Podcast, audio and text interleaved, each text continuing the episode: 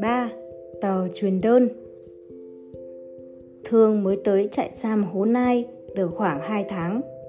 Vào những ngày này, trại giam Hố Nai có sự xáo trộn. Địch đưa 500 tù binh ra Phú Quốc. Út Thụng cũng bị đưa đi chuyến này. Anh Út Thụng nay còn sống ở tại thành phố Hồ Chí Minh.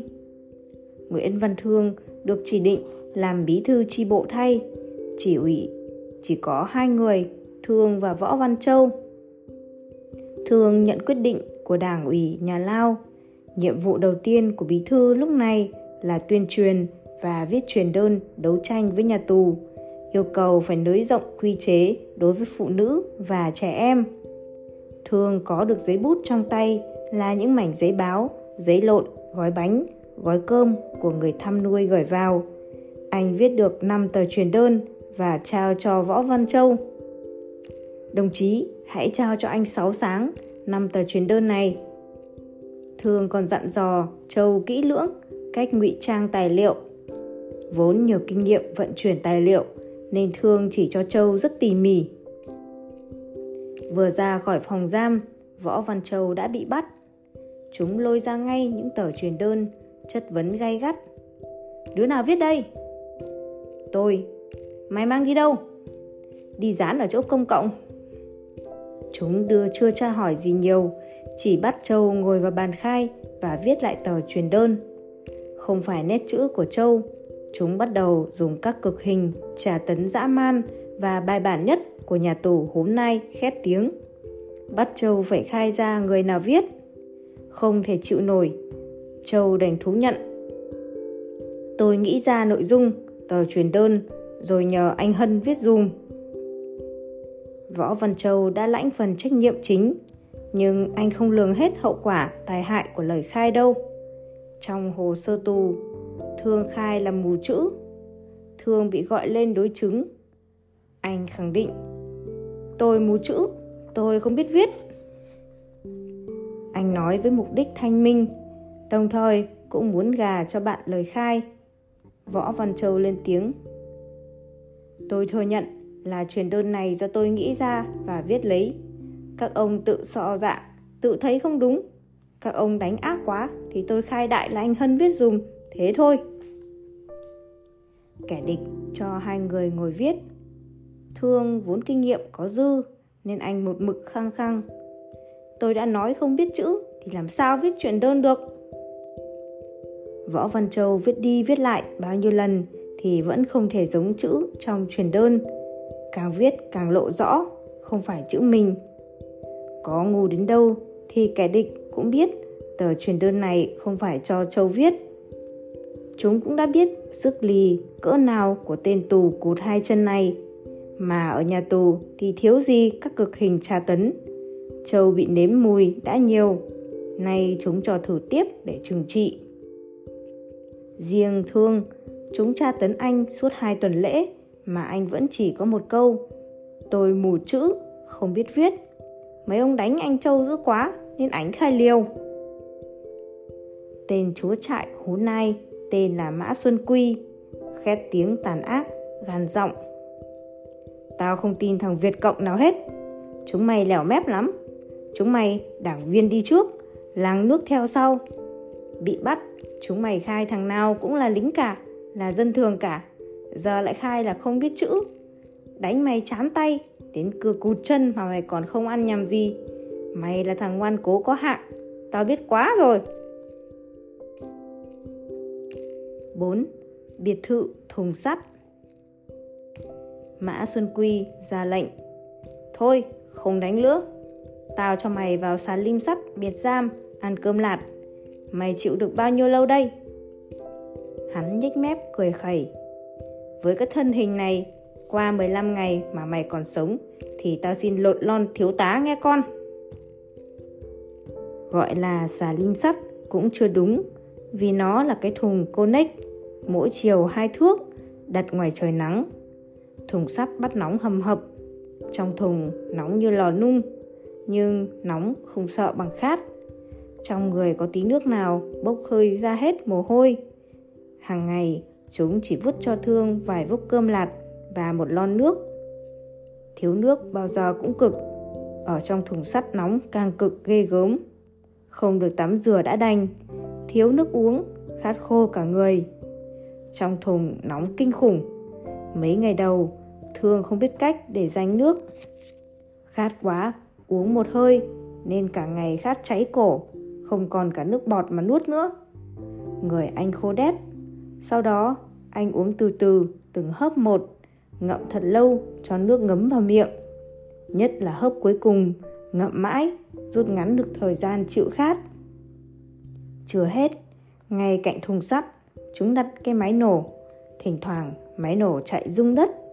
Trong hơi nóng ngột ngạt, thường càng như nứt toang đầu. Bên ngoài, chúng vẽ mấy vòng tròn cho lính chơi trò trọi đá. Đứa nào trọi chúng vòng tròn thì được thưởng bao thuốc lá. Cả bọn thi nhau trọi, vừa được thưởng, vừa tra tấn trên tù ở bên trong.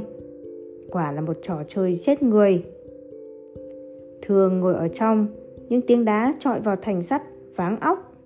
Có lần, Thương đang ngồi dựa vào thành thùng, đột nhiên nghe tiếng choang ngay gáy. Choáng óc cỡ 10 phút. Thương không dám dựa vào thùng sắt nữa. Anh bò ra giữa thùng, nằm nhắm chặt mắt, chịu đựng. Ngày nào cũng vài lần bọn lính ném đá. Thường sợ nhất là giữa trưa nắng nóng, chúng vừa cho máy nổ vừa ném đá. Tới ngày thứ bảy, có thằng lính mở cửa ra hỏi anh Mày có chịu khai không? Liệu mày còn chịu được mấy ngày nữa? Có nhiều thằng vào đây chỉ 8 ngày là ngoẻo rồi nghe mày thường trả lời tỉnh queo Thì tao vẫn sống đi thôi Đêm hôm ấy thường nằm ngâm nga mấy câu thơ tự sáng tác để động viên tinh thần mình. Kẻ buồn thương vương khóe mắt, người đi bịn dịn nhếch vành môi, chim bằng khép cánh trong cũi sắt, rồi đi hay ở cũng vậy thôi. Lấy lửa căm thù, rèn khí tiết, xin đừng lưu luyến buổi chia phôi. Đã quyết tim này là gang thép, mặc tình nung đốt để rèn tôi. Ngày lại qua, chúng chảnh màng bớt việc quấy rối thương. Ban đêm anh ngủ được, cơm lạt vài miếng một ngày, không một hạt muối, cọng rau, không đến nỗi chết ngay, nhưng anh đang suy kiệt trầm trọng. Những khó chịu về nhu cầu tối thiểu của con người bị giam cầm, thường thu xếp tạm ổn. Anh lê lết bằng hai tay và bằng mông. Không đủ nước uống, không mặc quần áo cũng chẳng sao, nhưng khổ nhất là cái mình thải ra. Dù ăn và uống ít như vậy, nhưng lâu lâu vẫn có thải ra. Nước tiểu thì thường uống luôn nhưng anh tìm được một cái lỗ thùng nhỏ cỡ 2 phân và nghĩ cách làm thế nào để đưa phân ra ngoài. Nếu không được, phải tích nó lại. Không khí trong thùng sắt chật hẹp này sẽ rất bức bối, khó chịu. Giá như có được một cái que nhỏ bằng que diêm cũng được để đùn phân ra. Không còn cách nào khác, anh đành dùng ngón tay trỏ của bàn tay trái để làm việc này. Kỳ lạ thay, bẩn thỉu như thế mà hai vết cưa ở hai bên đùi thương lại không bị nhiễm trùng. Chúng khâu khuyết qua loa ra đùi cho kín xương, vậy mà nó thành sẹo, khô lại. Nếu không, trong hoàn cảnh như thế này, anh làm sao có thể tồn tại?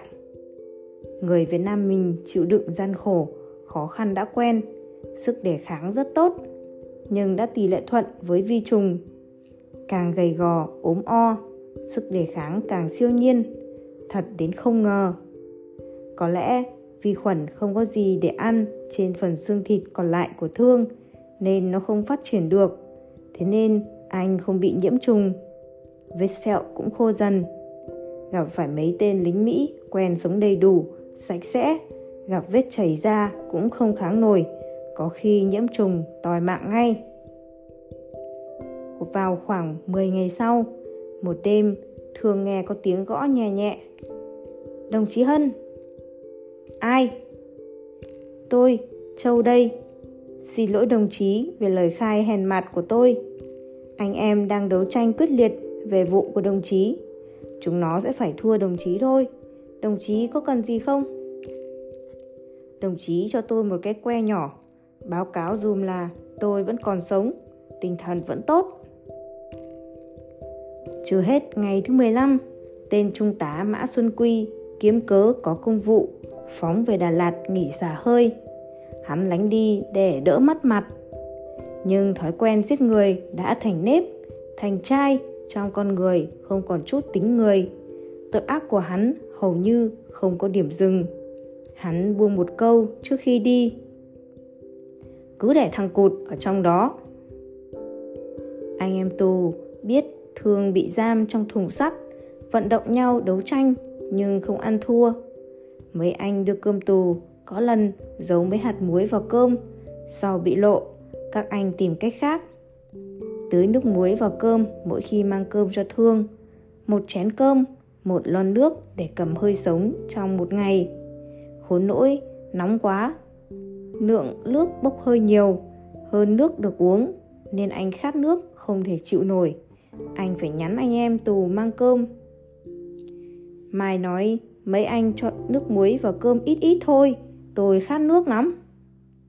Lâu lâu, anh em lại tìm cách vận động hay tìm cách này, cách khác cung cấp được một thức gì đó cho thương. Như nhúng nước vào khăn vắt ở cổ. Lúc mang cơm cho thương, họ vắt khăn ra được ít nước cho anh uống. Anh vẫn sống dai dẳng đến bất ngờ. Có lẽ đối với Nguyễn Văn Thương, chết là điều không thể thể xảy ra. Anh không thể chết. Mọi di chuyển, sinh hoạt thường loay hoay làm bằng đôi tay. Trời nóng, tiếng máy nổ, tiếng đá trọi. Đói khát, uống cả nước tiểu, vẫn khát. Vậy mà thương vẫn sống, không thể hiểu nổi sức sống của con người anh bền bỉ như thế nào. Chịu tra tấn suốt 15 ngày, tưởng chừng sức anh đã kiệt. Với thân thể không còn nguyên vẹn như thế, kiệt lực như thế, vì sao anh vẫn tồn tại? Không phải là 15 ngày giam trong thùng sắt như Trung tá Mã Xuân Quy đã nói, mà tới những 3 tháng. 3 tháng trời nay, chúng để thương chết dần trong thùng sắt. Vậy mà anh vẫn chưa chết. Bọn địch càng không thể hiểu nổi vì sao một thằng tù đã bị cưa cụt cả hai chân mà ba tháng trời sống trong thùng sắt bít bùng mà vẫn chưa chết. Kỷ lục đó chưa từng có trong lịch sử trại giam hố nai này. Nguyễn Văn Thương quả là có sức sống dẻo dai, phi thường. Ba tháng trời, tên Mã Xuân Quy nhốt thương trong thùng sắt như thế. Hôm ấy là ngày Phật đàn, các Phật tử mang của bố thí tới nhà tù, phân phát cho tù binh, mỗi người một bịch quà. Bọn cai và lính cũng có phần. Anh em đã tìm mọi cách đấu tranh cho đồng chí của mình. Lợi dụng tình thế, các anh tác động tới mấy Nico. Nico ơi, trong thùng sắt kia kìa, chúng biệt giam một người đã lâu lắm rồi. Người đó bị cưa cột cả hai chân, kiệt sức gần chết rồi.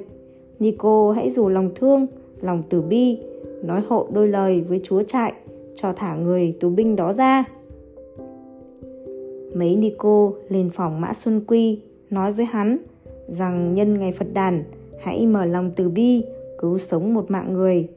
Xin các ông nhân từ một chút.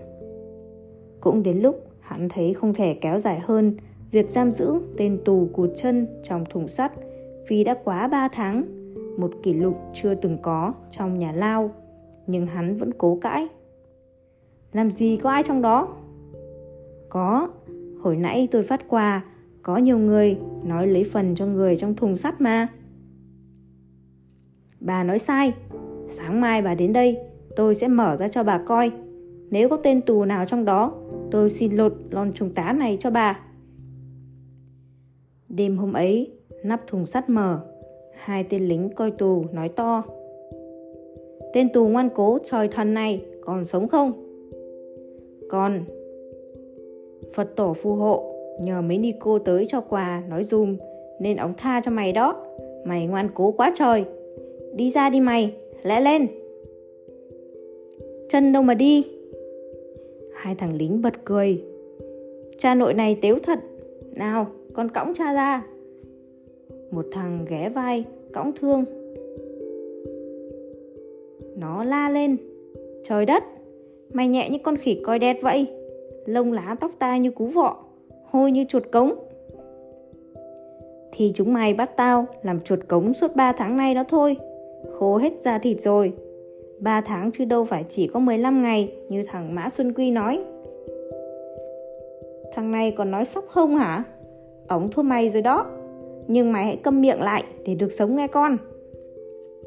Tao tính lên gặp hắn tính sổ đây, Xem hắn có dám lột lon trung tá không Thôi đi cha, Thân còn có nhiêu đó Mà làm phách giữa ta Nào, ra Ờ Ở thì ở, Ra thì ra Tao đâu có ngán Bám trên lưng tên lính trại tù Thương vẫn nói chuyện tỉnh táo Thản nhiên như đang đi dạo mát bình thường Thật là một điều kỳ diệu hiếm thấy trong cuộc sống con người mà ta thấy ở Nguyễn Văn Thương. Chất lạc quan ấy chính là nguồn sống nuôi anh qua những thử thách cam go, sống chết. Anh nhớ rõ, đó là ngày Phật đản năm 1970. Chúng lại đưa ngay Thương vào phòng biệt giam cấm cố, không cho tiếp xúc vì đây là tên tù ngoan cố và nguy hiểm. 20 tháng giam cầm ở Hố Nai thì 18 tháng Thương bị biệt giam trong đó có 3 tháng trong thùng sắt, 15 tháng trong xà lim biệt giam cấm cố vì những hoạt động đấu tranh quyết liệt của anh trong nhà tù. Ở trong tù, thời gian một ngày chỉ 24 giờ, nhưng người xưa đã nói nhất nhật tại tù, thiên thu tại ngoại. Mà anh lại là tù cấm cố suốt 18 tháng trời, không được thấy ánh sáng mặt trời, không được tiếp xúc, không được hưởng những sinh hoạt tối thiểu hàng ngày của một con người. Thường đã đếm từng ngày trôi đi, nhưng ở đây không có ngày mà chỉ có đêm. Bóng tối của 547 ngày đêm nhân với 24 giờ theo vòng quay của trái đất. Có thể kẻ thù tưởng tượng ra được cảnh người tù cấm cố sẽ sống như thế nào trong xà lim, nhưng chúng không thể tưởng tượng nổi sức sống của một người có nghị lực phi thường như thế nào. Thường đã sống với thế giới nội tâm của mình. Có lẽ cả đời anh chưa bao giờ dành thời gian cho riêng mình được nhiều như thế.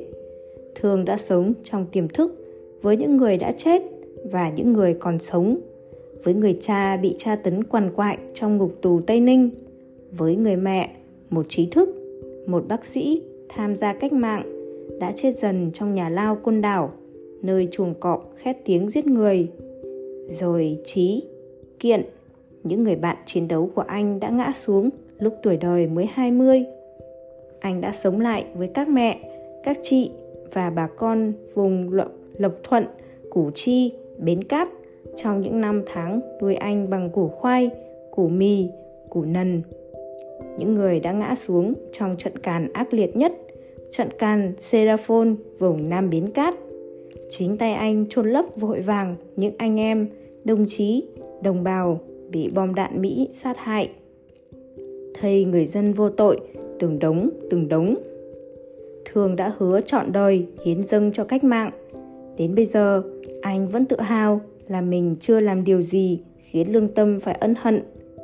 Trong lao tù cấm cố, anh sống rất phong phú với quá khứ của mình.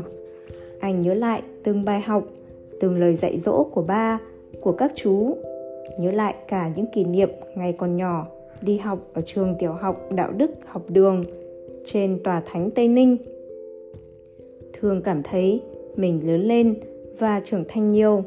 Ngay cả trong hoàn cảnh lao tù này, đối diện với quân thù, anh thấy mình ngày càng dày dặn, vững vàng kinh nghiệm, cứng rắn lên. Anh cố quên đi những hình ảnh kẻ thù tra tấn, đầy đọa thân xác anh. Nhìn thấy đôi chân bây giờ đã cụt hết. Có lúc anh giớm nước mắt thì thào mình đã kiệt sức quá rồi không biết mình có chịu được nữa không liệu mình còn sống được nữa không mình còn sống được đến ngày hòa bình không hòa bình, anh mong mỏi ngày hòa bình biết bao nhiêu. Thân thể anh dẫu suy kiệt, tàn phế, nhưng riêng tinh thần thì không hề suy chuyển. Anh vẫn thấy bình thường. Thường đã cười thật tươi khi thấy có những đồng chí đứng lặng nhìn anh, rồi quay đi để giấu hai hàng nước mắt cứ trào ra, không thể cầm lại được.